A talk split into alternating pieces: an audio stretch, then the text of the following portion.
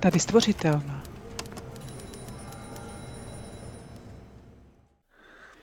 Ahoj, kamte. Nazdar, Čersne. Tak, dneska nás čeká. Dneska nás čeká zajímavé téma. My už jsme ho probírali před nějakým časem na Discordu, tak ho trošku zkusíme oživit, zrecyklovat, vylepšit, že jak ten upcycling to teďka hýbe světem. Říkáš oživit, to je takové hezké paradoxní. Ano, protože téma je neznám to, zabiju to.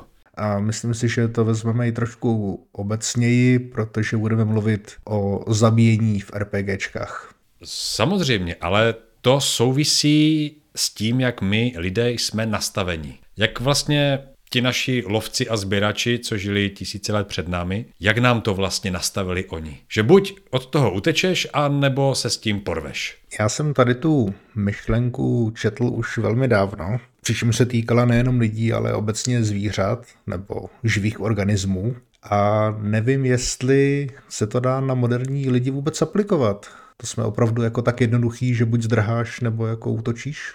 Jsme určitě svázaní společenskými konvencemi víc než naši dávní předci, ale myslím si, že to asi tak sedí. Zrovna nemusíš fyzicky někam prchat nebo dát někomu pěstí, ale můžeš k tomu zaujmout ofenzivní nebo defenzivní postoj.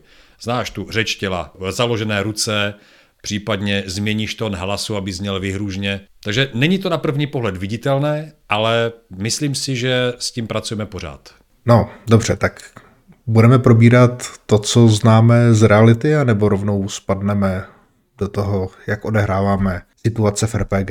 No v RPG je to vynásobeno deseti nebo stem. Tam se moc na žádné konvence nehraje a ve chvíli, kdy se k tobě blíží emzák, no tak buď zdrháš, a nebo, nebo mu dáš potlavně.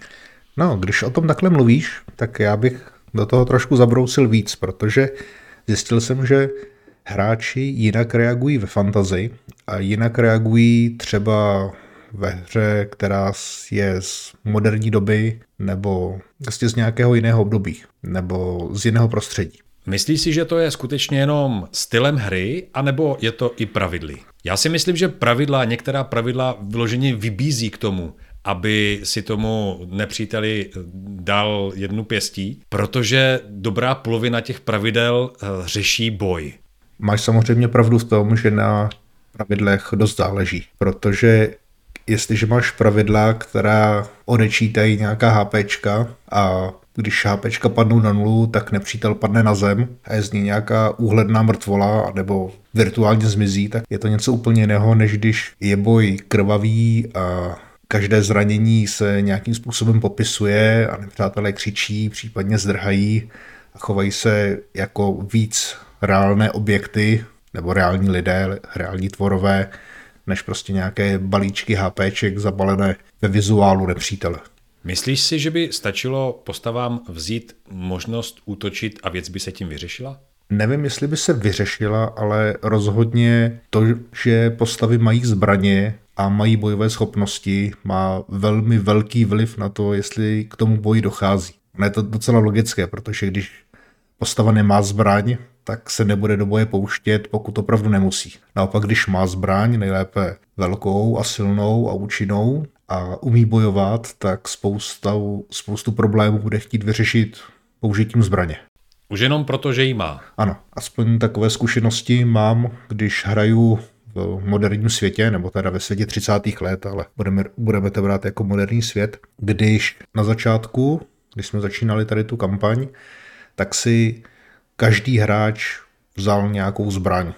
Občas si dvě nebo tři a k těm bojům docházelo velmi často. A když jsem trošku přerovnal pořadí schopností na osobní kartě, bojové schopnosti byly až na konci a když si hráči nebrali automaticky bojové postavy, nebo když jsem jim doporučil, aby si vzali i nějaké civilní postavy, které se běžně bojem nezabývají, tak najednou počet bojových scén klesl třeba ze dvou nebo tří během jednoho sezení na jednu až dvě během dvou sezení. Jasně, když vezmeš do ruky kladívko, najednou všechno vypadá jako hřebí. Přesně Tomu tak. úplně rozumím. Zvlášť, když to kladívko je krásně naleštěné, má bonus plus 2 a k tomu ještě spoustu zajímavých fines, které si z posledních pěti hraních moc neužil. Mě by zajímalo, jestli si něco takového vypozorovalo ve fantazi, nebo obecněji, jestli vůbec někdo hraje fantazi, ve kterém postavy běžně nenosí minimálně jednu zbraň. No hrajeme takový ten, jak se často říká, pseudostředověk v fantasy. Takže tam zbraň, anebo něco, čím můžeš bodnout nebo praštit, nosí v podstatě úplně každý. Kromě, kromě malých dětí. To znamená, že vlastně v tomto směru nemá žádné srovnání. No, nemám. Nikdy mě nenapadlo hrát hru tak v fantasy, nebo vést hru tak, aby nikdo neměl zbraně. Když si představím, kdybych zabrouzdal třeba do Japonska, do období nějakého šogunátu a podobně, tam běžní lidé nemohli být ozbrojení. A zbraně měla jenom určitá přesně stanovená skupina lidí. Ti se mohli pobít mezi sebou, ale když si vyšel, vešel do vesnice, tak eh, asi nehrozilo, že tě tam někdo vezme mečem nebo v pozdější době, že na tebe vystřelí z nějaké rkebuzy. Ono v našem středověku to asi nebylo moc jiné. Meč rozhodně nemohl nosit kdejaký, kdejaký rolník, ani na něj neměl peníze, neuměl s ním zacházet. A myslím si, že sekeru jako nástroj měl doma rolník nebo nějaký chalupník, ať v Evropě nebo v Japonsku. Nebo myslíš, že ne? No to určitě ano. Já si, když se podíváš na selské bouře nebo, nebo husity, tak tam brali všechno, co měli po ruce. Takže ten středověk byl jako vysoce militantní. Bylo úplně jedno, jestli si dostal po hlavě mečem a nebo, nebo cepem. Dobře, takže vychází z toho, že prostě, když máš fantazii, tak to znamená, že každá postava má zbraň. Každá postava má zbraň. Každá postava je nebo může být vyzbrojena. I ten hloupý nůž na krajní jablek má v dračím doupěti eh, staty 2 lomeno 0, v eh, jeskyních a dracích si hážeš K4 na zranění. Prostě máš možnost. Teďka mě ještě napadá, že je tady jeden docela důležitý aspekt, že v dračáku ani v jeskyních a dracích vlastně nemusíš mít žádnou dovednost na boj se zbraní. Protože se počítá, že to umí všichni, kdo ty zbraně můžou nosit. Nemusíš být přímo zdatný. Vezmeš do ruky jakoukoliv zbraň a můžeš s ní udeřit. To znamená, že i v jeskyních a dracích nebo v D&D, když má někdo původ, já nevím, obchodník a má nějaké nebojové povolání, alchymista, nebo ono tam žádné nebojové povolání vlastně není. Jsme zpátky u toho, v těch jeskyních a dracích máš u každé postavy nějakou charakteristiku boje a je úplně jedno, jestli budeš být holou pěstí, anebo budeš mít vymazlený meč. A nebo budeš bojovat kouzly. A nebo budeš bojovat kouzly, jasně. Když si chcípák, kouzelník a neuzvedneš ten meč, tak si to s tím protivníkem můžeš vyřešit pěkně na dálku. Dobře, to znamená, že Vlastně na jedné straně máme systémy, ve kterých umí bojovat úplně každý, potom jsou systémy, ve kterých se ten boj musí postava naučit, pokud chce bojovat a není nezbytně nutné, aby každá postava uměla bojovat, což ovšem znamená, že v takové hře nemůže k boji docházet třeba každé sezení nebo ani každé druhé sezení, protože by ty postavy vlastně nebyly nějak použitelné takové scéně. No a je to děla, dáno i další věcí, a to jsou třeba zkušenosti. Postup na vyšší úrovně je omezen tím, kolik tvorů si do téhleté chvíle utloukl k smrti. Ano, hrajou tam i jiné, ještě jiné faktory. Jedna věc, já jsem, já jsem to chtěl ještě dovést trošku dál, že potom existují i hry, jako RPGčka, ve kterých vlastně žádná pravidla pro boj nejsou, protože postava, která se dostane do boje, tak automaticky prohraje. Máš na mysli něco konkrétního? To by mě totiž zajímalo. Mám na mysli nějaké Cthulhu hry, kde se prostě z Cthulhu nedá bojovat, protože je to naprosto neporazitelná entita, na kterou žádné rozumné zbraně, které postavy můžou mít, tak neplatí. Ne teda všechny, ale některé, některé z nich tady tu mechaniku, nebo možná absenci mechaniky, ale je to vlastně mechanika, která říká, že jakmile se s nějakým prastarým pustíš do boje, tak zemřeš, zešílíš. Aha. Ale ten prastarý splňuje jednu ze základních charakteristik těch budoucích mrtvol, a to, že má to zuby, rohy, chapadla, ostny, tak se předtím utíká, anebo se s tím bojuje. Ano, ale tady v té hře se s ním prostě nebojuje. Protože když bojuješ, tak prohraješ. Zajímalo by mě, jak se na to dívají naši posluchači. Jestli eh, raději nebojují, protože by automaticky prohráli, anebo jestli boj je hlavní náplní jejich her, nebo alespoň z poloviny. Dnes to by možná stálo za to trošku víc rozebrat, protože když se budeme bavit o náplni her jako takové, tak co je to běžná náplň? Znamená to, že máš jednu bojovou scénu třeba z deseti, nebo to znamená, že máš jednu bojovou scénu ze tří, která zabírá 50% herního, herní doby, nebo máš 10 bojových scén. Jak je to vlastně u vás? Já bych ti odpověděl slovy jednoho mého dávného kamaráda. Chvilku masíš a chvilku simsitíš. Jo, simsitíš, jakože chvilku hraješ SimCity a Pře- bojovku. Jo, přesně tak. Takže je to tak nějak jako vyvážené. A když zrovna nebojuješ, tak na ten boj buď myslíš, nebo ho spřádáš, nebo se na něho připravuješ. Zkrátka všechno ve hrách, jako je Dungeons and Dragons, tak k tomu boji dříve nebo později dovede tebe, nebo ty to dovedeš k tomu boji. Protože ne nadarmo máš tu tlustou knihu, eh, která je plná příšer a ne nadarmo eh, všechny postavy mají nějaké ability, jak s těma příšerama zatočit. Já tady to otvírám proto, že už jsem nejednou slyšel, jak Game Master, který vede D&D, říká, my bojujeme prakticky neustále, když nemám co dělat, nebo nemám nic připraveného, tak tam dám hráčům boj a na tři hodiny je to zabaví. Na druhou stranu jsou GMové, kteří mi říkají, boje v D&D netrvají nějak dlouho, my začneme bojovat a za půl hodiny je hotovo. Já jim teda moc nevěřím, protože to musí být buď výjimky, a, nebo mají ty boje opravdu hodně plynulé a hodně rychlé, protože běžný boj, který jsem zažil já v D&D nebo v jeskyních a dracích, tak pod hodinu se rozhodně nedostal. Vím, kam tím míříš, když si vezmu naše poslední hraní, tam bylo teda, řekněme, 70% roleplayingu, vyjednávání a těch zbylých 30% byla akce, řekněme, boj. Když řekneš běžná náplň hry obsahující boj, tak to pro tebe znamená, že zhruba jedna třetina herního času bude vyplněná bojem. Ano, to je ta část, kdy se hází na iniciativu, eh, vyndá se battleplan a posunuje se figurkama po battleplánu a nahání se, nahání se příšery. To je těch zhruba 30%. A kdybych si mohl vybrat, pro mě by to bylo asi tak optimální. Ne vždycky eh, to tak je, někdy se to otočí. Pamatuju si taky docela nedávno, jsme hráli jeden boj 24 hodin. Mezitím jsme jako samozřejmě spali, ale když jsme začali a když jsme skončili ten boj, tak kamarád se na mě podívá a říká, uvědomujete si, že už to hrajeme celý den? To je hustý. A všechny to bavilo? Já si myslím, že ano. Nikdo neřekl, že by ho to nebavilo. Nikdo neusínal, nikdo nelistoval v mobilu. Ne, všichni se soustředili, myslím si, že tam bylo hodně akce, bylo to hodně zajímavé, spousta různých protivníků, spousta věcí se tam dělá, nebylo to jenom jedno strané házení kostkama a ubírání hápeček, takže ano, zabavilo nás to na celý den. Ale když se k tomu mám vrátit, pro mě ideální 70-30. Dobře, já pro srovnání uvedu, že v našich hrách se bojuje zhruba tak každé třetí sezení v průměru, přičemž jedna scéna trvá 20 až 30 minut.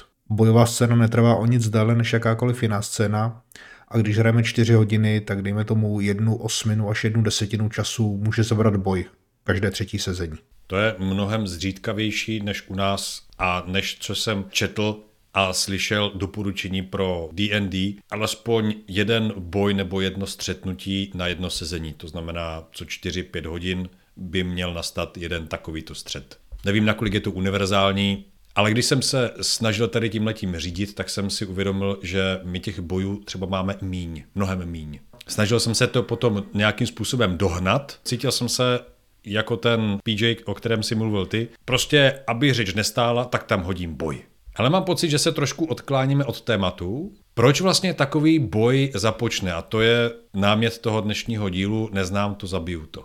Proč vlastně k tomu boji dochází a, proč vlastně všechno, co se postavám lomeno hráčům nelíbí, je zabito. Tady bych s dovolením začal já, protože na to, jak málo bojujeme, tak řada bojů byla iniciována postavami a to v situaci, kdy reálně nebyly vůbec ohroženy. Je teda pravda, že já jsem cíleně tu situaci popisoval a stavil tak, aby se ty postavy cítily v ohrožení, ale přitom nebyly v ohrožení. Což znamená, máme skupinu tří nebo čtyř vyšetřovatelů, jsou ve městě nebo v lese a teďka je obestoupí, dejme tomu 20 nebo 30 lidí, kteří mluví sice srozumitelně, ale o zvláštních věcech, mluví synchronně, dívají se nikoliv na toho člověka nebo na toho agenta, ale na jeho pravé rameno a mluví třeba o tom, že třeba se probudit a že každý se musí probudit, prostě takové blbé keci. A agentům, potažmo hráčům, to začne za chvíli už lézt tolik na nervy, že prostě vytáhnou zbraně a začnou bojovat, začnou střílet teda bych byl přesnější. V některých případech potom vytáhli granáty, začali tyhle ty jedince likvidovat ve větším množství a když to takhle udělali asi tak desetkrát, tak jeden z hráčů řekl, hele, teďka mě napadá, zaútočili oni někdy na nás? Vůbec měli nějaký zbraně někdy nebo, nebo udělali nám něco? Nejsme mi náhodou ti zlí, který vlastně vraždí bez důvodu? Jo, teďka hráči říkal, no jasně, teď, jo, teď na nás útočili, neútočili na nás, nikdy na nás nezautočili. Pak se podívali na mě, jestli teda je to pravda, říkám, jak si pamatujete. Ano, nikdy na vás nezautočili, protože jsem je cíleně hrál tak, že neměli útočit. Funguje mezi tvými hráči společné vědomí? Jako, že by vytáhli nějaké zápisky a teď hledali a zjišťovali, jestli v průběhu x různých her na ně tady tihleti tvorové útočili, nebo vůbec nějací. Myslím to tak, objevila se nějaká příšera, ale my nevíme, jestli na nás někdy takový tvor zaútočil. A tak buď se hádají mezi sebou, nebo hledají v zápiscích, jestli už to někdy zabili,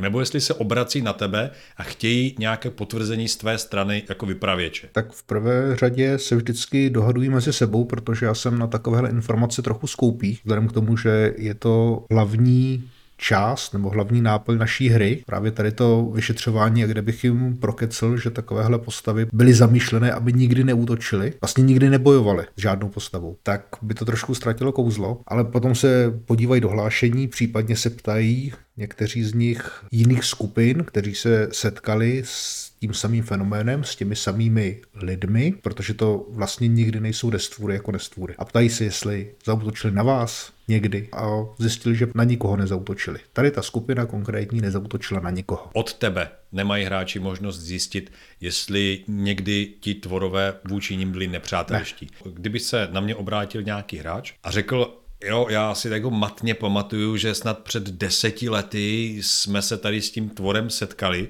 ale já už jako fakt nevím, jo, jestli na nás někdy zaútočil. A snad by to mohla vidět má postava. Tak bych ho vyzval k nějakému hodu a podle toho bych mu třeba řekl, jo, kdyby to bylo minulé sezení a on to zapomněla, tak mu to řeknu rovnou.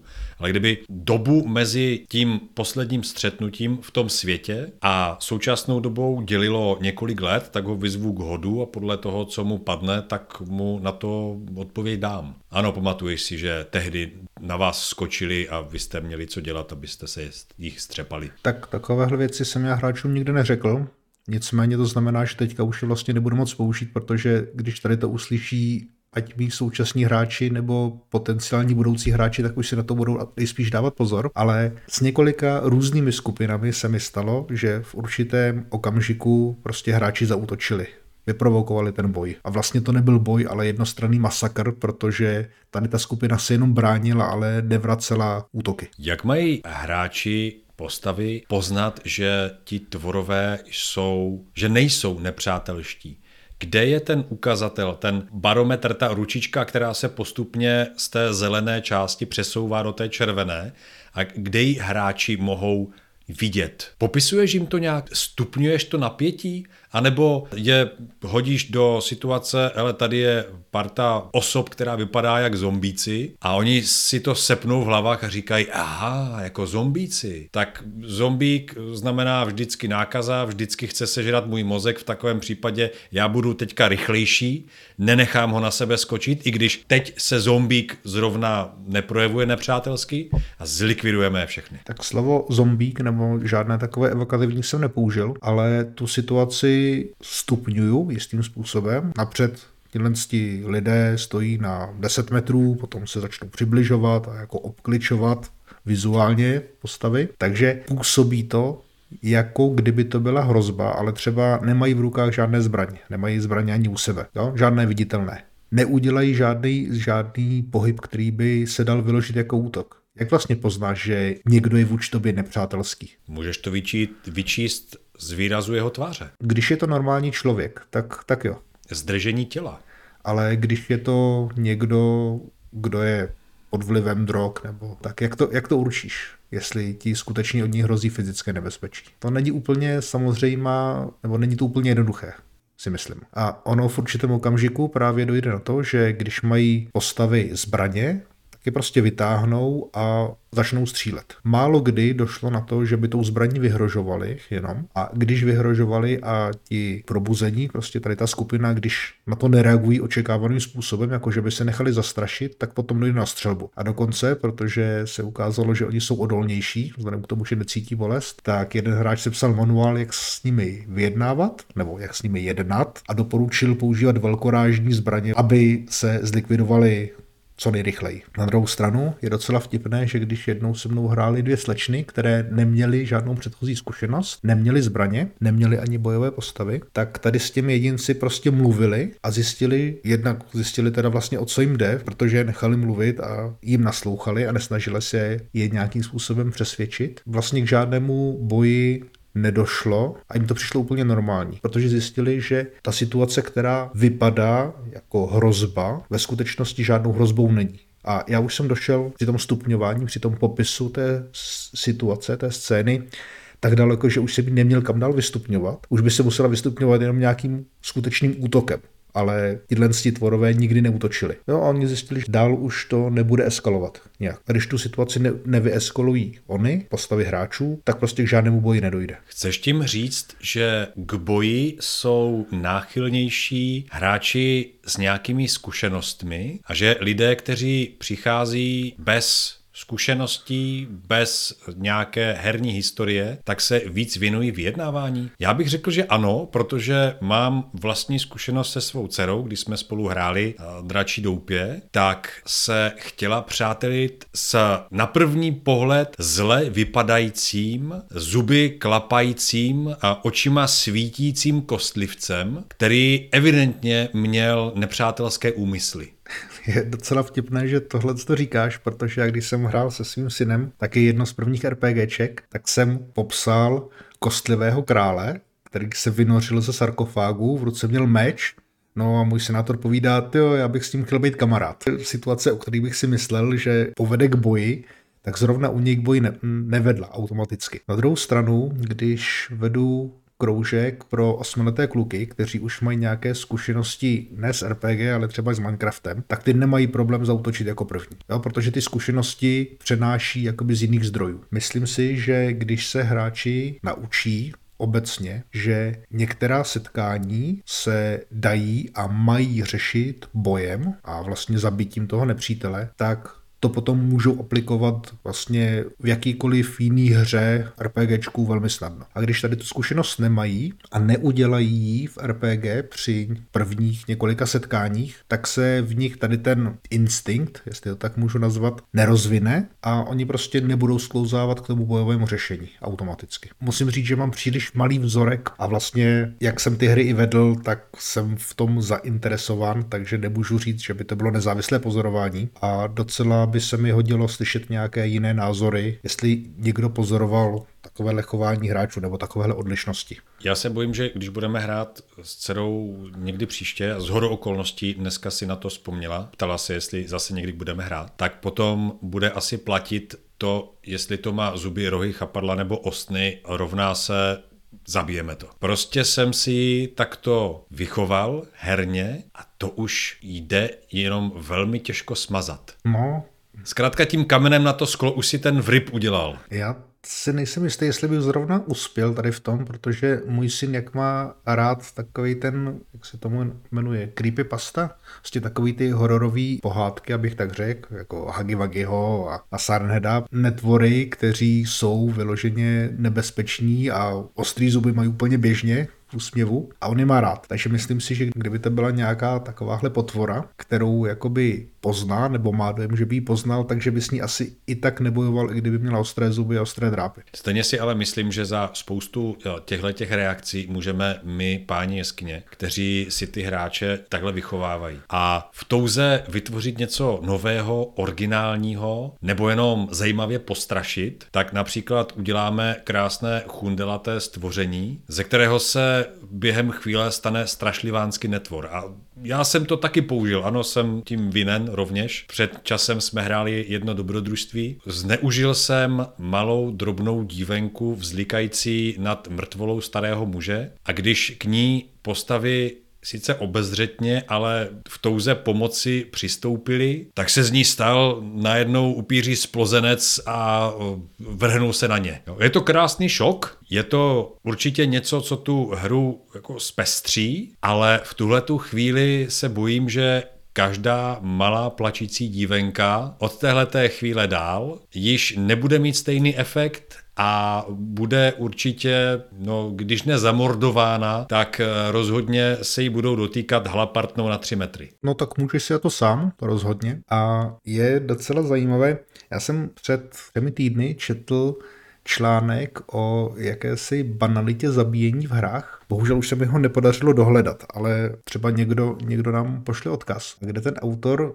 vlastně píše, že monstra v dnešní době slouží vlastně jenom na takové bezduché zabíjení, což je dost neobvyklé, protože dřív tomu tak nebylo. Dřív prostě monstrum, ať to byl vlkotlák nebo, nebo upír, bylo něco strašlivého, co nešlo jen tak jednoduše zlikvidovat. Že starého Drákulu si nemohl zabít. Musel si ho vytáhnout na nějaké světlo sluneční a trvalo to celý film. Bylo to něco úplně jiného, než když moderní lovci upírů kosí dva, tři upíry během deseti vteřin jo, pomocí nějakých automatických šípometů nebo, nebo já nevím, co používají ani. A že vlastně moderní nestvůry jsou jenom takové vizuálně zpracované entity na zabít. Není problém je zabít, dokonce není problém je zabít tím způsobem, který mají postavy naučené. To znamená, že mám v ruce pistoli, tak všechno, s čím se setkám, je zabitelný pistolí. Mám v ruce meč, tak to, s čím se potkám, je zabitelný mečem. Mám kouzlo, tak to, s čím se potkám, je zabitelný kouzly. Občas se to dá kombinovat, že teda mám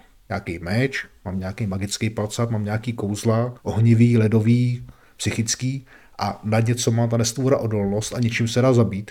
Ale nikdy se ti nestane, že by ta potvora, nebo ta nestvůra, nebo ten tvor, když teda použiju správné slovo, že by se nedal zabít ničím. Vždycky to má nějaký HPčka, který si dej snížit na nulu a toho tvora zlikviduješ. Je to tak, nebo se pletu? V mnohém máš pravdu. Já myslím, že, že máš úplnou pravdu tady v tomhle.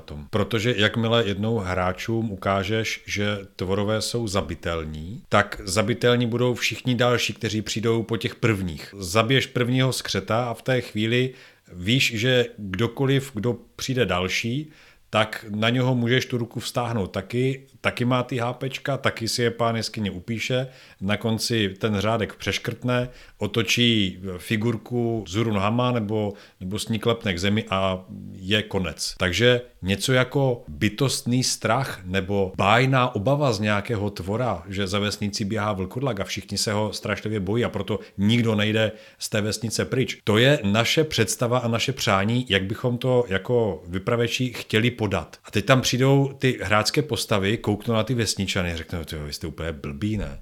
Co tady jako roky se chvějete před nějakým vlkodlakem, kdybyste se sebrali, vzali cepy tak ho za vesnici utlučete do pěti minut. Pojďte, jdeme na něj. Přesně tady tohle to se stane, že toho vlkodlaka za vesnici utluču do pěti minut, pak routí hlava, co tady je za poseroutky, že musí všechno oddřít v podstatě oni. A ta atmosféra, kterou ty jako vypravěč buduješ, tady tímhletím dost zásadně utrpí. Já teda musím říct, že ono se to netýká jenom nestvůr, ale já když jsem hrál sice Lovecraftový příběh, jakoby, Lovecraftovský příběh, ale nebyly tam žádné nestvůry, bylo to prostě město, ve kterém se dějí podivné věci. Mí hráči přišli, chvilku tam něco vyšetřovali a potom si řekli, jo, tady se teda děje tohle podivné a tady to, tady to divný a někoho tady stahují do bažit. A kdo za to může, kdo bude ta hlava celé tady té ďábelské organizace, toho musíme najít, protože to bude nějaký člověk a toho zabijeme a tím problém bude vyřešen. Já jsem jim řekl, ale takhle to nefunguje. Za prvé, to nebude Musel jsem jim to říct mimo hru, protože oni se to ze mě snažili vypáčit. Chtěli najít někoho, kdo bude tomu celému, celému šéfovat a kdo bude skutečně zosobňovat nějaké zlo a bude porazitelný, zabitelný. Řešením bude ho zabít a tím problém odstranit. A já jsem jim vysvětlil, že zaprvé tady není jedna organizace, které by velil jeden člověk, ale je tady několik různých skupin, které fungují proti sobě. Že některé z nich nemají žádného hlavouna. Je to skupina lidí, kteří jsou na podobné úrovni a když zabijete jednoho z nich, tak prostě na jeho místo nastoupí někdo další, anebo má okolo sebe dalších 20, kteří jsou na stejné úrovni, takže by bylo třeba je zabít všechny a že tady tím způsobem se ten problém řešit nedá. No? Že nemůžete vybít celé město. A nepřišli si v té chvíli v bezvýchodné nebo v situaci, která je nad jejich síly? To znamená, že to jejich snažení v tom městě nemá žádný logický konec. Vyvraždíme jednu tady tuhle tu skupinu, a ty se jako pán jeskyně zamyslíš a řekneš si, aha, tak to znamená, že porušili rovnováhu v nějaké části města a spustili třeba bitvu těch ostatních gangů a skupin o to uvolněné místo. A to oni si řeknou, tak my jsme chtěli vyřešit jednu věc a místo toho tady teď máme válku gangů v ulicích. Ať uděláme, co uděláme, vždycky to bude špatně. Ano, když jsem jim to na poprvé řekl, tak byli trošku ne zdrcení, ale zaražení z toho, že takovéhle řešení neexistuje. Nebyla to teda první skupina, měl jsem hráče už před deseti lety, kteří se snažili najít hlavu jiné skupiny, která, kterou by prostě mohli useknout. Obrazně i doslova. Někoho proti komu můžou stát. Když jsem hrál předchozí kampaň, tak tam byli mimozemšťané, kteří byli neuvěřitelně mocný tvor, který je starý pět tisíc let a je připravený na úplně všechno. A stejně se ho někteří snažili zabít a chtěli, aby byl zabitelný. A já jsem říkal, nejsou zabitelní. Jste na stejný úrovni, jako když by mravenec se pokoušel zabít člověka. Nemáte vůbec žádnou šanci a cíleně vám ji nedám, protože se ten problém nedá vyřešit zabitím. A chci, aby se nedal vyřešit zabitím musíte na to jít jinak. Jak se s tím popasovali? No, někteří byli dost klamaní a nechtěli už jako dál hrát a někteří se s tím teda nějak popasovali. A ti, co nechtěli dál hrát, pokračovali ve hře, anebo to skutečně zabalili s tím, že když to nejde zabít, nechci dalších pět sezení zjišťovat, jak udělat dobře mimozemšťanovi. Pár lidí pokračovalo. Vzhledem k tomu, že někteří se zapojovali na různých příležitostných hrách, tak to neměl jsem jak úplně poznat, že to zabalili přesně kvůli tomuhle důvodu, ale někteří nechtěli pokračovat, nebo minimálně dávali najevo, že prostě když to nejde zabít, tak se jim to vůbec nelíbí. Ale to bylo vlastně případ toho, že to řeknu přeneseně k Tulu, to je něco, s čím se nemůžeš pustit do křížku, protože na to nestačíš. A jedno, kolik lidí se sebou vezmeš a jakou armádu si sebou vezmeš, prostě na to nestačíš. Musíš na to jít jinak. To by mě teda docela deptalo. Asi jsem ten příznivce očkrtnutí si hotového úkolu, vlkodlak mrtev, Drákula zabit a můžeme se věnovat něčemu dalšímu, než abych žil neustále s vědomím, že někde nade mnou, pode mnou, zkrátka někde, je tvor, se kterým jako postava nikdy nehnu. Můžu být na úrovni, jaké chci, můžu umět, co chci, ale vždycky tam je někdo, kdo na tom žebříčku bude výš než já a já se na jeho úroveň nebo výš než on nemůžu nikdy dodrápat. No, ale ono to takhle Tohle je takové, jak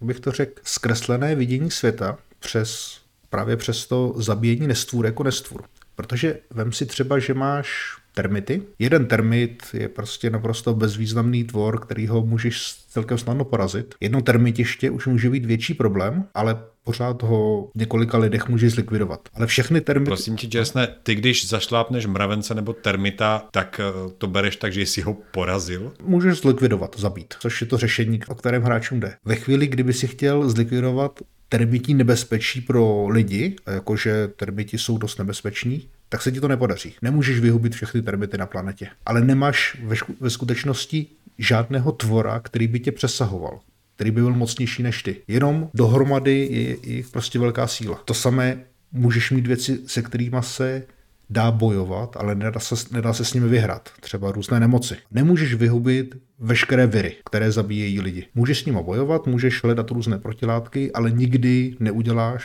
ten finální sek prostě a zabiješ poslední, posledního vira, poslední, to není ani buňka, dobře, nebudu zabíhat do detailů, prostě nezabiješ tu poslední entitu a řekl by si, problém je vyřešen. Reálně takovéhle věci nemůžeš udělat. No v dračím doupěti nebo v D&D by si je mohl vyléčit kouzlem třeba. Ano, to je právě ten rozdíl mezi, mezi fantazy nebo hrou založenou na čisté fantazii a hrou založenou na něčem, co je reálnější, realističtější, ale nemusí to být ani něco, co lidem přímo škodí. Může to být třeba nadnárodní společnost. No ale ty si můžeš založit svoji vlastní společnost a stát se rovněž nadnárodní společností, a být i větší nadnárodní společností a potom skoupit jejich akcie a de facto je zlikvidovat a zase si očkrtnout ten řádek. Ale s tím, co říkáš, má zkušenost je taková, že většinu hráčů, se kterými jsem hrál, tak ty velké věci, ty skutečně, ty se kterými nelze soupeřit, tak příliš nebaví. Je to až, až moc nad, nad jejich možností to vůbec pobrat, chápat a když už si řeknou, dobře, ano, tak je tady nad náma nějaký bůh, tak pak pokrčila meny a říkají, no jo, ale pokud tenhle ten mě tady ohrožuje, a já s ním nemůžu v žádném případě soupeřit a vím, že mě rozmáčkne jak malinu, tak potom to pro mě ta hra postrádá takovou tu šťavnatost, takovou tu chuť, nemám chuť hrát, jo? cítím se hříčkou, kterou tady tihleti bohové například představují a já jsem nic, takže ty jako pán jiskyně, kdykoliv, když se rozhodneš, tak mě tím bohem můžeš nechat zabít, zničit. A to já nechci. Já chci mít vědomí toho, že ta moje postava v tom světě má nějakou moc a něco dokáže. A třeba ze začátku malé věci a potom postupně větší. Protože tenhle ten koncept je pořád fantazy. Pořád, když to použiješ ten příklad, tak do ní dosadíš nějakého boha, jako jednu entitu. Ale dosaď si tam třeba, já nevím, národní gardu americkou. Jo, to, není, to není nic, čím by si můžeš spojovat s jednotlivýma oddílama. Ano, nemůžeš porazit celou, celou prostě národní gardu, ale celá národní garda nebude útočit na tebe. Nikdy. Nemá k tomu důvod. Americká armáda prostě. Nebude na tebe útočit. To není, to není věc, která... Jako na tebe jako konkrétní osobu? Ano, ano. No může útočit na, na to, co ty, ty představuješ. Ne, ona nemá důvod. Vojsko nemá důvod, ty by si sice je mohl napadnout, i když to nedává smysl, prostě prohrál by si, ale oni s tebou nebudou bojovat. Ze stejného důvodu lidi nebudou bojovat se všema termitama. Jo? Když, je, když dojde k nějakému střetu, tak k tomu střetu dojde, jsou nějaké ztráty na majetku, případně na životech, ale nedojde k žádnému jako konečnému finálnímu střetu a ani to není tak, že by jedna ta, ta strana byla nad druhou, byla prostě mnohem mocnější, byl to jedinec, který je mocnější než jiný jedinec. A co druhá světová válka? Nakonec došlo k totálnímu rozvratu Německa a de facto likvidaci německé armády. A jedna skupina, američané a další spojenci byli nad tou druhou skupinou. To je otázka. Byť ze začátku to vypadalo úplně, úplně naopak. To je otázka, kam až chceš tady v tom zajít a pořád to znamená, že ano, Německo prohrálo válku, ale pořád existuje. No, myslím si, že kdyby chtěli američani, tak Německo už neexistuje, ale stejně tak jako Japonsko. De... Ale nechci se, nechci se do toho moc ponořovat nebo nořit. Zmínil si, že to je přístup fantasy. Co třeba Star Trek a bytost Q? Star Trek je v tomto směru furt fantasy. Používají úplně ten samý model. Vždycky, když máš nějakého, nějakého nepřítele, tak je personifikován ty nějaké, nějaké bytosti do jednoho tvora, jedné entity. Dokonce, i když si vezmeš Marvel a máš tam něco jako, jak se jmenoval ten, takový ten virus, co ovládl, ovládl Iron výrobu. Není to má doména Marvel? Každopádně i tak vlastně máš jednu entitu, jako Jervise, který bojuje s jinou nepřátelskou AI a prostě je to jakoby jeden superhrdina proti jinému superhrdinovi. Když si to vezmeš, tak kdyby si měl nějakou umělou inteligenci, jak proti ní budeš bojovat v reálném světě? Odstaví mi zdroje, potřebuje elektřinu, dobře, tak udělám blackout, ať se AI třeba rozkrájí. Reálně to neuděláš. I když byly období nejhorších počítačových virů, tak nikdo neřekl vypneme internet. Jo? Nemůžeš s tím bojovat takhle jednoduše. Některé entity prostě nemůžeš zabít nebo zlikvidovat. Co Borgové? Taky nic? To se pohybuješ v oblasti, ve které se zase tak úplně nevyznám já, ale Borgové jsou prostě, ano, je to organizace, nevím, jestli mají nějakého vůdce, jako vůdce.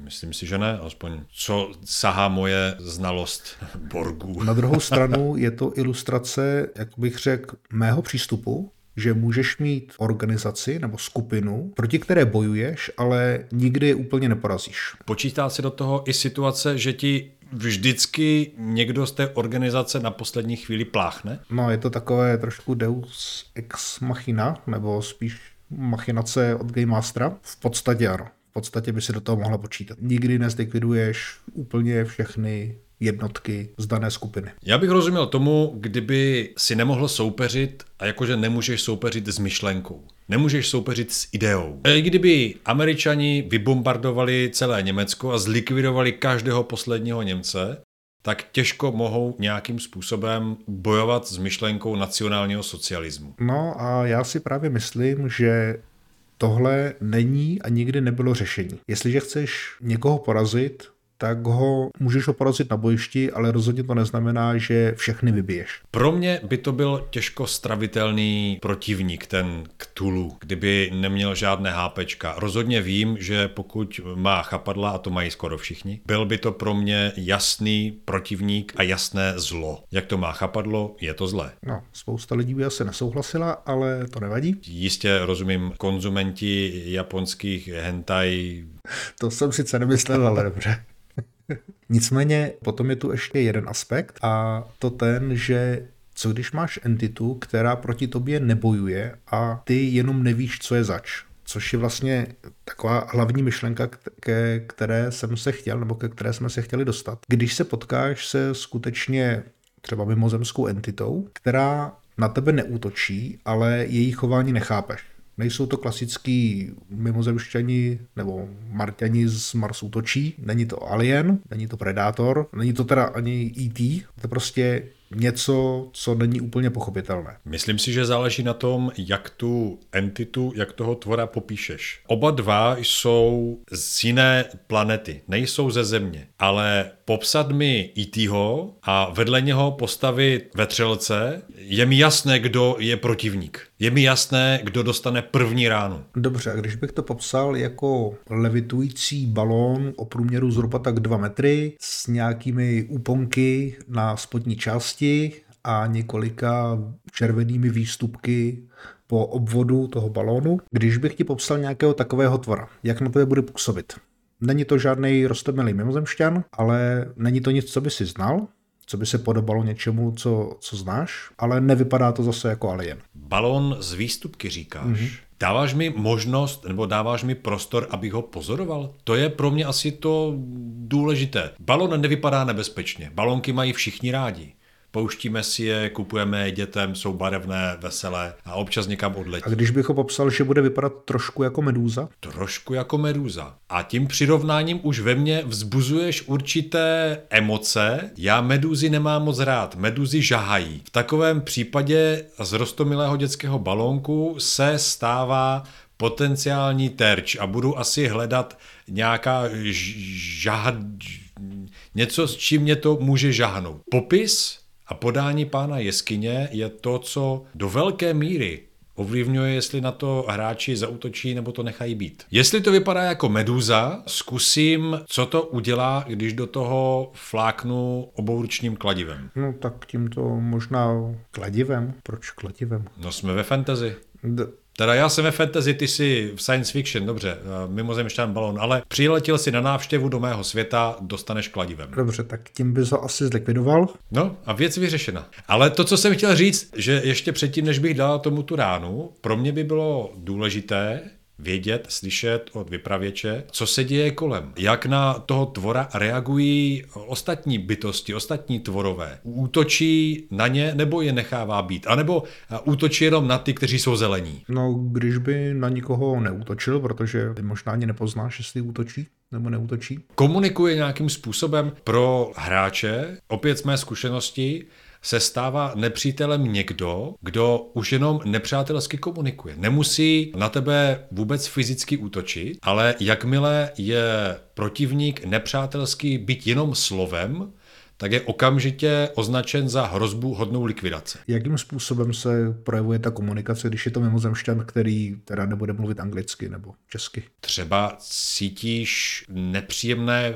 pocity a chvění po celém těle, nebo ti někdo telepaticky leze do hlavy. Tak to už je důvod k útoku, jo? Pro mnoho hráčů ano. Narušuje mi osobní bariéru, slyším v hlavě nějaká podivná šeptání a já nechci. Já jsem teda telepatii ani nic takového nepoužil, ale používal jsem zvuk. Konkrétně jsem si vyzkoušel vzít několik zvuků od Sarnheda, což je takové různé houkání a skřípání a tak, řvaní Nejsou to příjemné zvuky a zkoušel jsem se s hráči domluvit, protože jsem si dal za úkol, že mám entitu, která bude rozumět nějakým způsobem, ale nebude umět mluvit. Ale chtěl bych se s těmi lidmi domluvit alespoň, aby tady mohl zůstat a dál existovat a dál se nějakým způsobem rozvíjet. A mým cílem bylo, aby ho hráči nezabili, což je takový relativně jednoduchý cíl.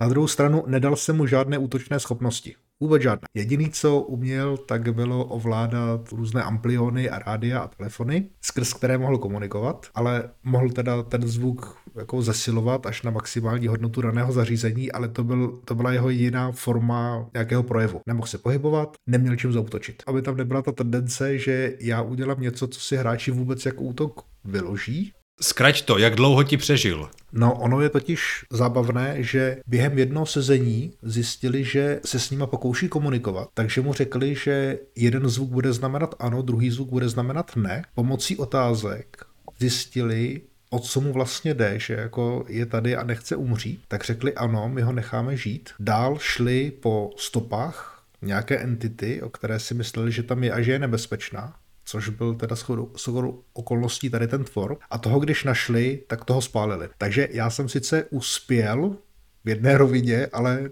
vzhledem k tomu, že v rozhodující chvíli se nezeptali, hele, tamhle to nejseš to náhodou ty, to divné, co tam visí, tak jsem jim neměl jak říct, jako to jsem já, jako nezabíjejte mě a, a oni ho spálili. Takže se mi to nepodařilo na první pokus. Takže jedno sezení, dvě sezení. Já jsem použil rovněž jednoho tvora, který ne zvuky, ale komunikoval barvami. Tam jsem si potvrdil ještě další věc, že jeli tvor na zabití, tak říkajíc, jestli se bude bojovat anebo se bude zdrhat, je do značné míry dáno tím, v jakém stavu jsou hráčské postavy. To bylo ve chvíli, kdy všichni byli už hodně pobytí, měli na krajíčku a objevil se tady tenhle ten tvor, který pouze měnil barvy. Oni se rozhodli, že se s tím tvorem nebudou vůbec nějak zabývat, protože co kdyby to na nás zautočilo? Tak nás to všecky pobije. Myšlenka toho, že by to mohlo být vlastně přátelské nebo neutrální, nebo pojďme si s tím popovídat, nebyla vůbec, vůbec na stole. Zdrháme pryč, co když to bude něco zlého. A dokázal bych si představit opačnou eh, situaci, kdy postavy jsou čerstvé, plné sil, něco se jim na tom tvorovi znelíbí, protože se pustili do komunikace s ním, tak na něho zautočí. Takže to, jestli útok nebo útěk, je do značné míry dáno i tím, jaké jsou zdroje. Máme zdrojů hodně, budeme bojovat, můžeme bojovat.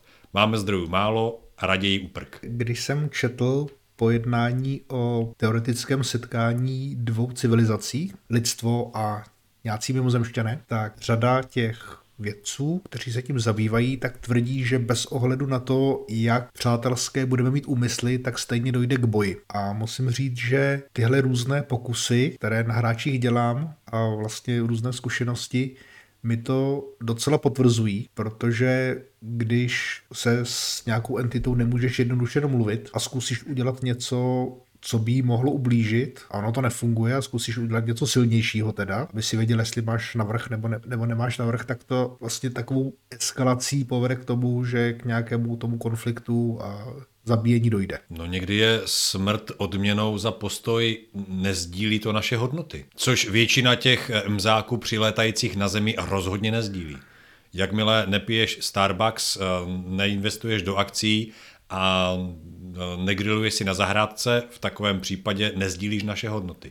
A ano, teď se navážím trošku do Američanů. Ale můžou si za to sami, protože všichni emzáci útočí na americké území. Zase i ty všichni hodní mimozemšťané jsou na americkém území. To je pravda, ten jeden. Všechno je na americkém území, vlastně všechno důležité. Aby jsme se do toho úplně nezamotali, myslíš si, že když nějaká ta neznámá entita, nechci říkat tvor, ale prostě může to být třeba jenom hlas v telefonu, nebo může to být nějaká, nějaká bytost, nějaká entita, která má spoustu různých těl, že se nedá vlastně jednoduše napadnout. Co když bude nezabitelná z principu, ale nebude útočit? Myslí si, že je to pro hráče nějakým způsobem frustrující? Bylo by to frustrující pro tebe? V jeskyních a dracích ano. A obecně? Třeba když by si se mnou hrál Omegu, jakože už si hrál? Kdyby byla nějaká entita, která by byla nezabitelná, a věděl bych to? No, ne, jako já, bych ti, já bych ti samozřejmě neřekl, že je nezabitelná, protože to je jaksi postrádá potom smysl nějaký, nějaký její výzkum, ale kdyby si, ať vyzkoušíš cokoliv, tak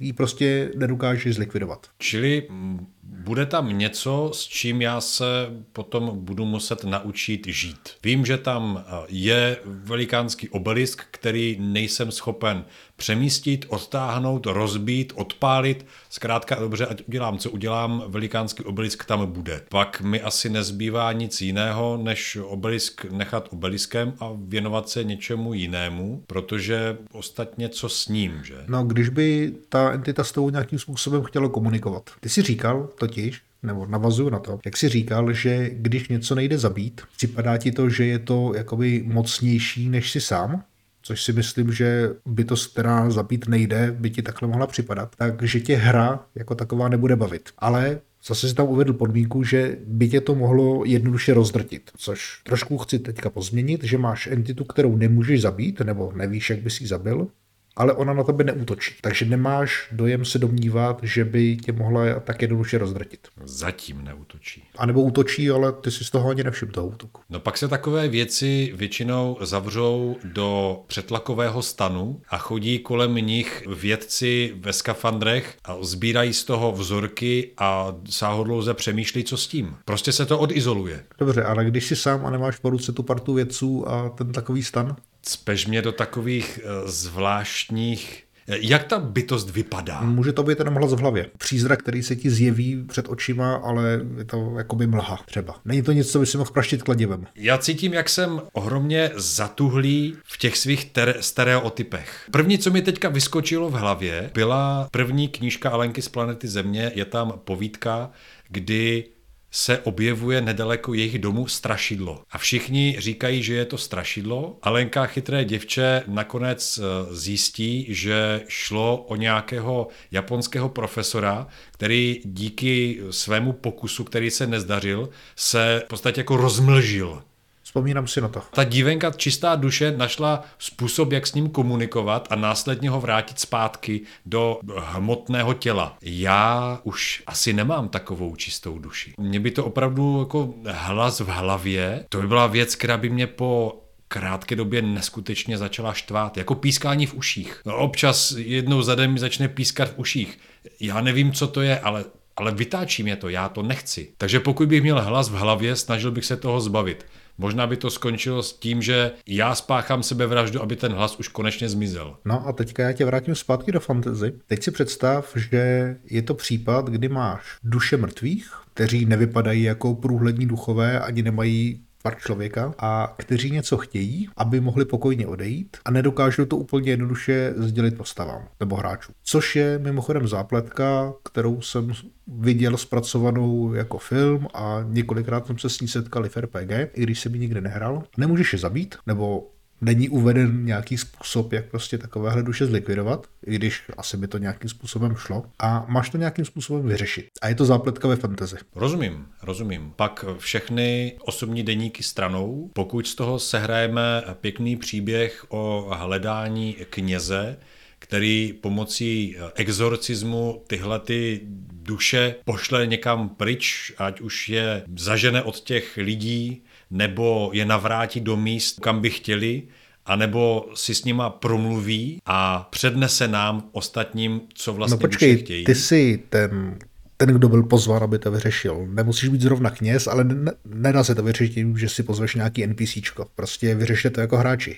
Vy jste tam o toho, abyste to nějakým způsobem neodstranili, ale vyřešili. Nemůžeš to přehodit na, na cizí postavu, to znamená na Game Master. A nemůžu ani jít a hledat, vy, vyjádřit jasně své přání. Já se teďka chci vydat na dalekou cestu, abych našel někoho takového, kdo toho je schopen. No to je přesně to, co asi autor takového zadání neměl vůbec na mysli, protože jako já vám zadám úkol a vy najdete nějaký NPC, který ho vyřeší. Myslím si, že to není obvyklý styl řešení problémů ve fantazi RPG. To mě stavíš teda do zajímavé situace. No. Nevím, jak na to. Nedá se tomu šáhnout na HPčka a mám s tím nějakým způsobem, co to dělá, jako štve mě to, nedá mi to spát, jak se, jak se to projevuje, to bude asi další věc, kterou budu zjišťovat. Jak se to chová vůči mně.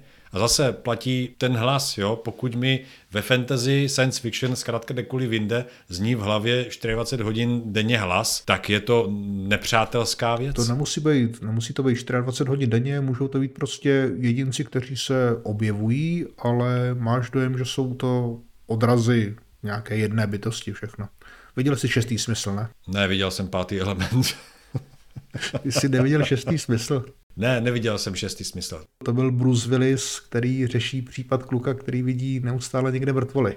I see dead people, to je ono? To je ono. Aha, ne, tak to jsem neviděl, znám jenom tu hlášku. Tak to ti nemůžu ani vyspojovat, jak to vlastně končí. Ale měl by si se na to podívat. Nejdřív se musím naladit na to, že něco takového možného je. Teď se dostávám k tomu, já bych byl rád, aby ty jako pán jeskyně si mi to řekl. Připravte se na to, že v mé hře, teďka v nějaké následující, opustíme zajetý koncept, všechno má hápečka, všechno se dá zabít. Trošku se to změní. Popsal bych jak, souhlasíte, anebo ne. Mě by třeba vůbec nenapadlo, kdybych chtěl se pozval na hraní obegy, že bych měl říct, že jako ne všechno se dá zabít. No ale u tebe vím, v jakém hraju settingu. Vím, že je to plné záhad, ale ve chvíli, kdyby si přijel ty za náma a v očekávání toho, že budeš nahánět vlkodlaky po lese, já bych ti předhodil z ničeho nic takovouhle věc a ty bys měl ten deník to, té své postavy, měl by si ty zbraně, ty kouzla a všechno k dispozici a místo toho, aby si pořádně zamasil, tak by si meditoval nad tím, jestli ten hlas vychází ze studny nebo z komína a jakým způsobem mu porozumět. A nic z toho, co máš na tom osobním deníku, by si nemohl použít. Nějaké dovednosti určitě ano.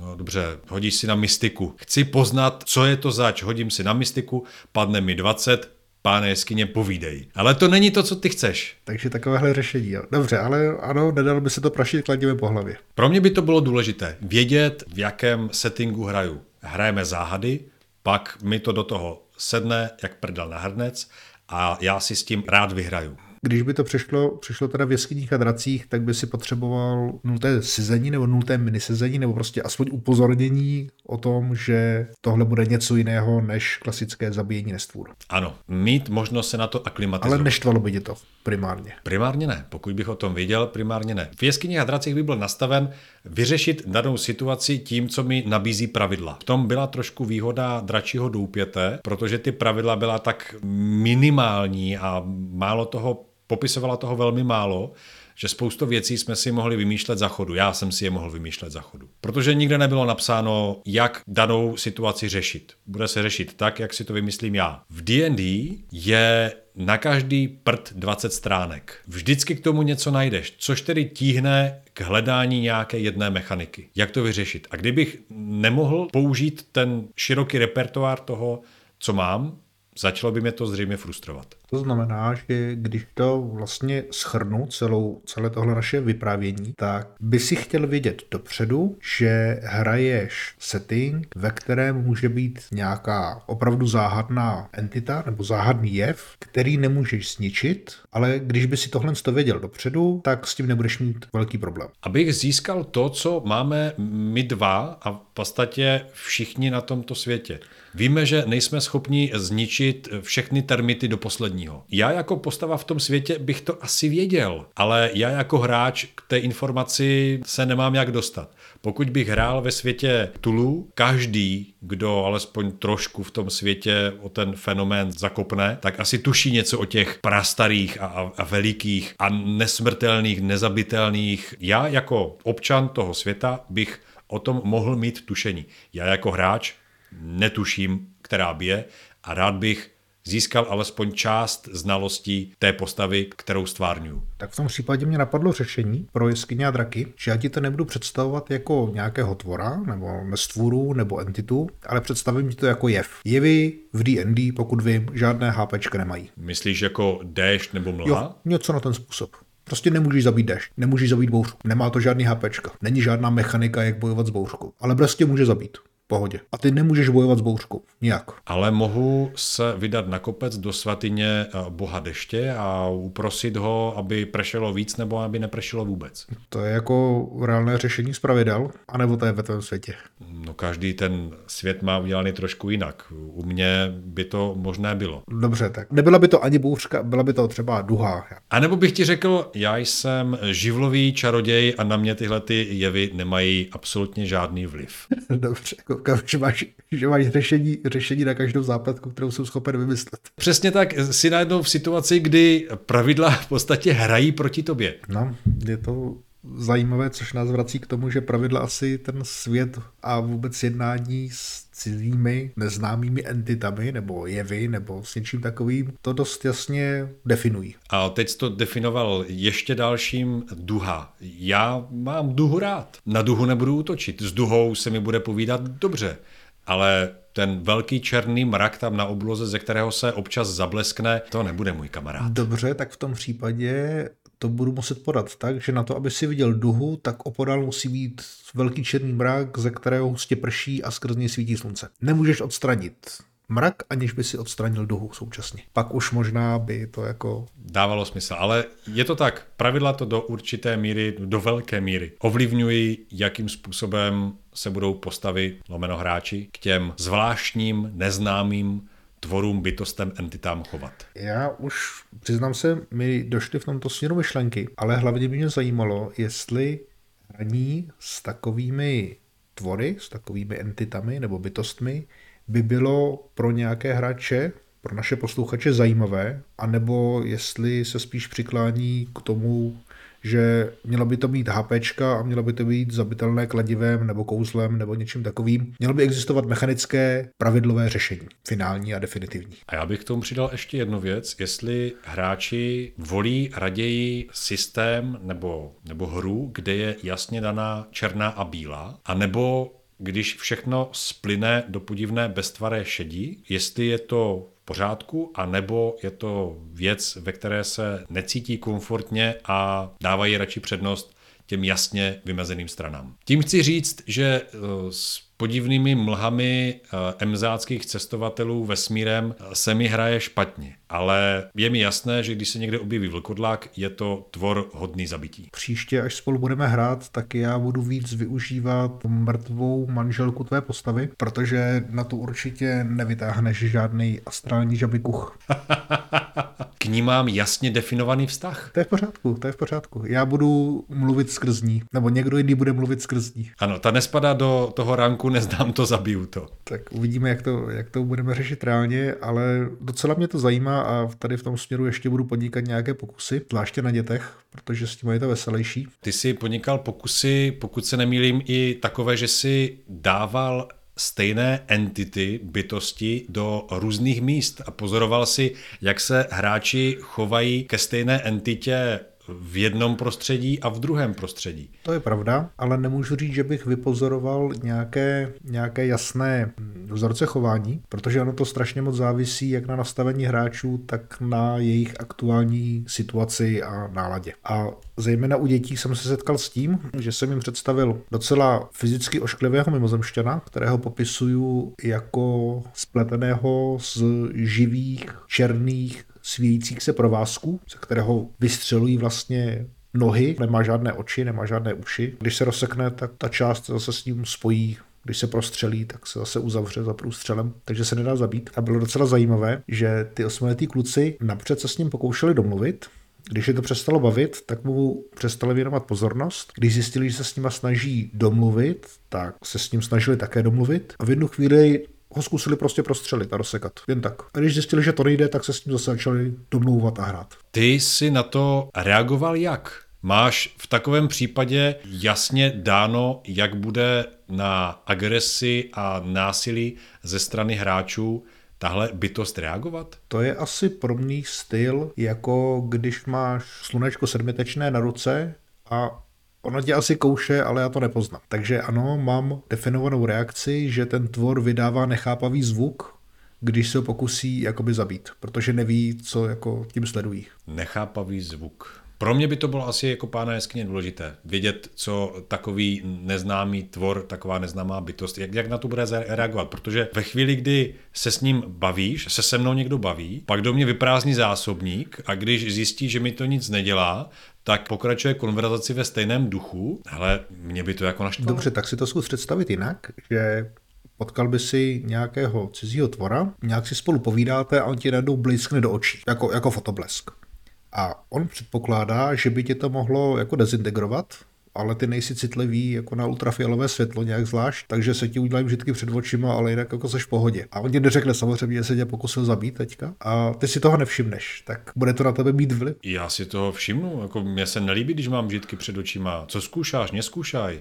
Přestaň, drcnu do něho. Řekneš mu to, ale nebudeš si myslet, že se tě pokusil zabít. Můj vztah a má nálada vůči němu jako nebude už tak vstřícná jako předtím, než mi blízká do očí. Když to zkusí znovu. Dobře, tak vypustí na tebe kyslík protože kyslík je pro něj osobně jedovatý. Co to má znamenat? Přestaň s tím. Buď něco řekni, nebo, nebo mě nech být. Jo? A už zase klesá víc a víc. Takové to, když tě, když tě štípne komár. Poprvé si řekne, co to je, a když už tě štípne po třetí, ten malý komár, který tě v žádném případě nedokáže zabít, tak je to nepříjemné, je to otravné. A rozhodně už se s komárem nebudu párat a odcvrnknu ho v lepším případě ho plácnu, ať toho nechá. Dobře, když se vrátím zpět k tomu mimozemštěnovi, kterého jsem použil, tak jeho reakce byla, že on prostě nechápe, o co se snaží, protože nemůže být zabit. On není živý, jako takový, což jsem teda hráčům neřekl, a nemůže umřít a když se prostě rozdělí, tak jakmile dostane příležitost, příležitost tak se zase spojí dohromady. Ty máš svět plný nezabitelných, ne- neidentifikovatelných, nekomunikativních. Počkej, počkej, zastav se,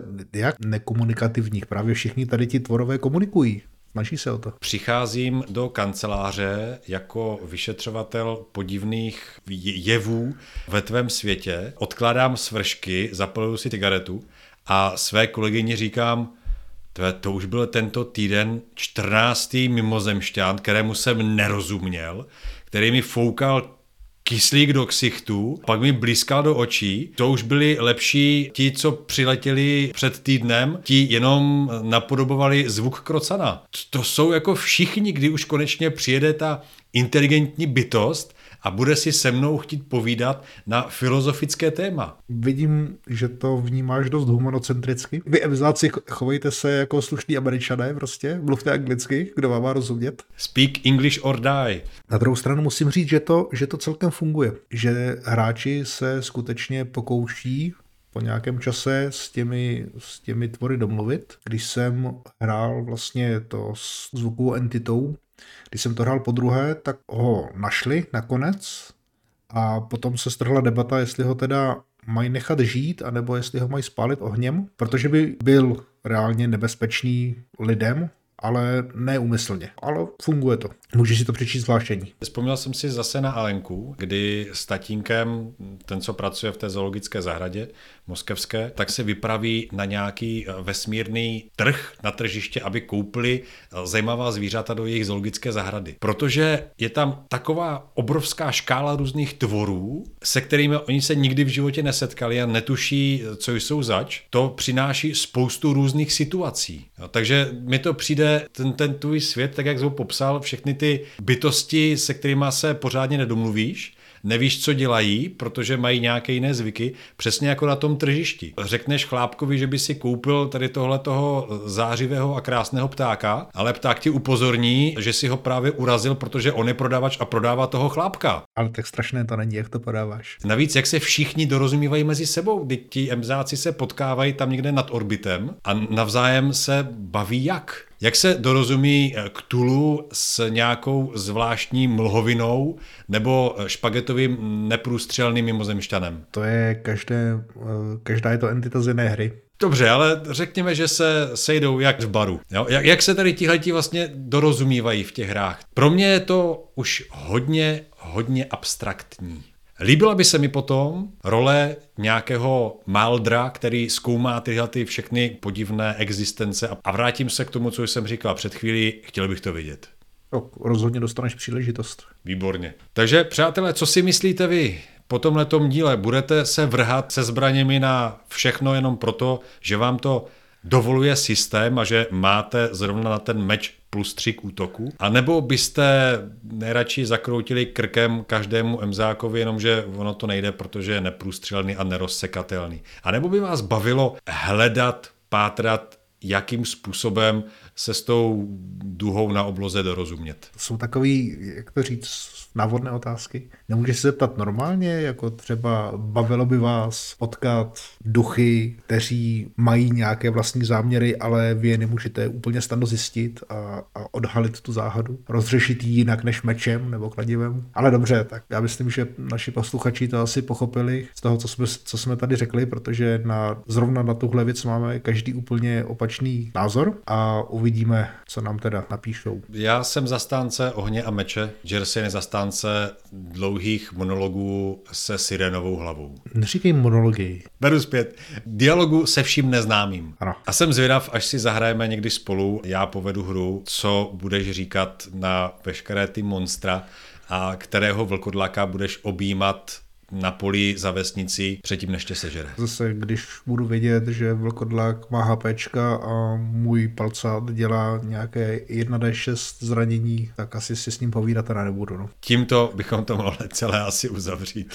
Tak děkuji za pozornost a příště se uslyšíme u nějakého tématu. Co dáme příště? No příště to bude, to bude srdce rivné. Hele. Navrhl jsem, že bychom si příště dali vyhoření pána jeskyně. Dobře, takže si dáme nějaký ten oheň. Vyhaslý oheň. A jak na to? A proč se to děje? Kde vzít znovu sílu, kde ten oheň znovu rozdmíchat a zaplanout a a kde už se na to úplně vykašlat. Takže na slyšenou. Mějte se krásně a naslyšenou.